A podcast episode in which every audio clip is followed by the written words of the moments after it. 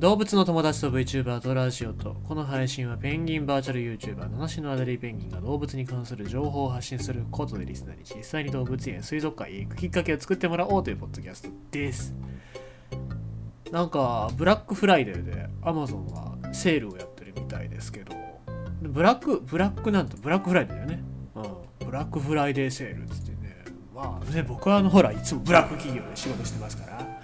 えー。いいんですけど、まあ、それはいいとして、まあ、ブラックフライデーでなんか買いたいものが皆さんあるんですかね。なんかツイッターでブラックフライデーアマゾンがうんぬんってやってますけどあれはなんかステマ入ってるような気しませ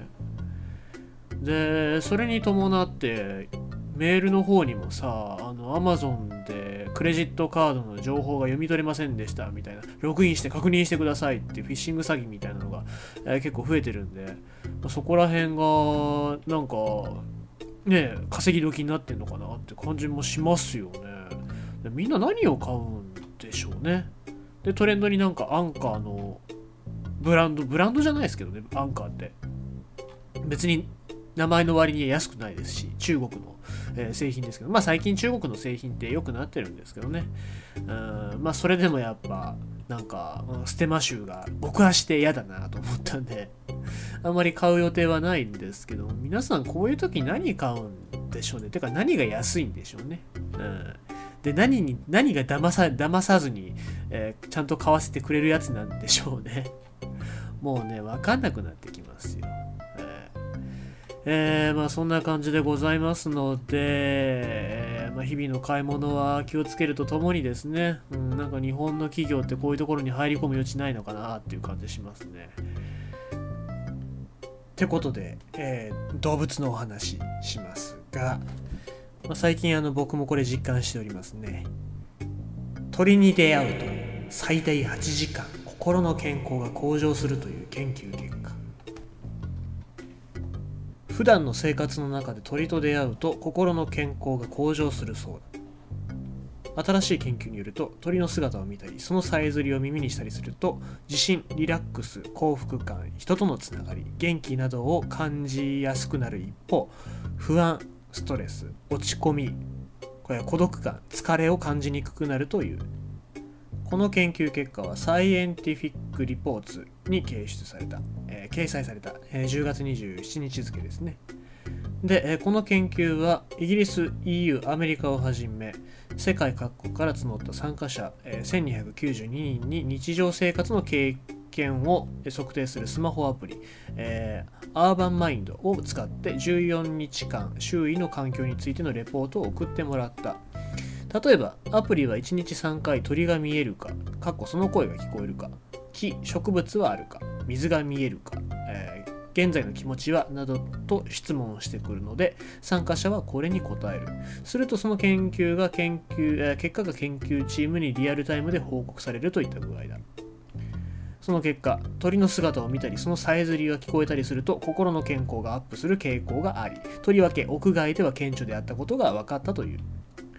イギリス・キングスカレッジ・ロンドンの、えー、研究助手ライアン・ハムード氏の説明によるとそのメンタルそのメンタル改善効果は最大8時間ほど続くそうだ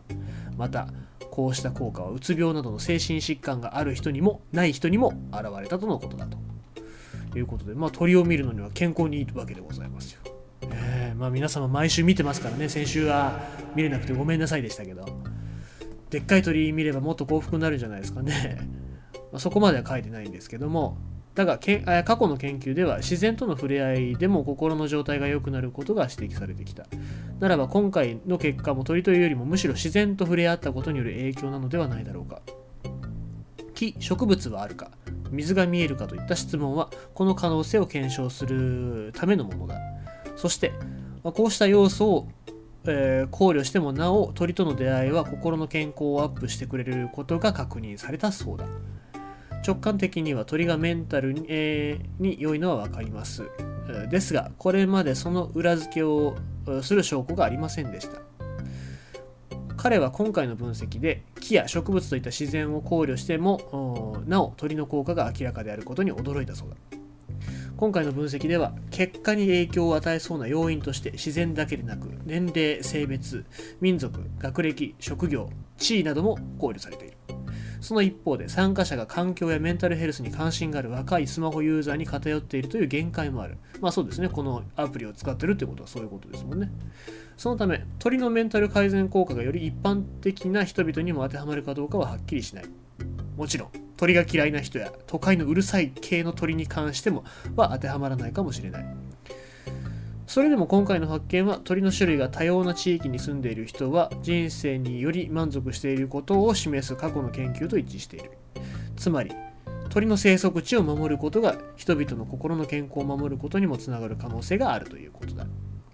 こうした発見は鳥が元気に暮らせる環境を守ることは生物多様性のためだけでなくて社会のメンタルヘルスのためにも大切であることを告げていると、えー、ハムード氏は語ったということでございます。まあ僕はカラス見ててもね癒しというか楽しいなって何するんだろうなとかって思いながら見てるんでね僕は好きなんですけどもえー、まあ皆さんどうでしょうねというか日常的に鳥を探しますよね。なんだろうあの鳥は何だろうって。関心がない人って、まあ、全部がスズメに見えたり、えー、でかかったらカラスに見えたりするみたいですけども、まあ、鳩かカラスかぐらいでしか見てないと思いますけども、まあね、水路を見ればなんか水鳥がいてアオサギがいたりとかさ、うん、しますしあとスズメがいたりスズメじゃなくて、えー、あれは何だろうって思ったらキビタキジョウビタキだったりみたいなね。なんかそういう発見もあると、まあ、少し得したなという感じになりますから僕はね、えー、その感情はわかるんですけども他の人がどうかっていうとそこら辺分かりませんからね、えーまあ、もっとなんだろうこう競馬に通ってるおっちゃんとかねえパチンコ屋から出てきて不機嫌そうなおっさんとかね、えー、あの育児疲れしてるお母さんとかなんかそれぐらいの人にもこういうアンケートは広げていって調査してほしいなと思います。はいえー、まあ、僕からはま皆さんにはそうやって鳥を見つけてほしいなと思いますのでですね、えー、まあ、でっかい鳥さんが目の前にいますけどももっとちっちゃい鳥さんもね、えー、ぜひ見つけてあげてほしいなと思います。ということでございまして今日のニュースは野鳥を見つけると心が豊かになるということでございました。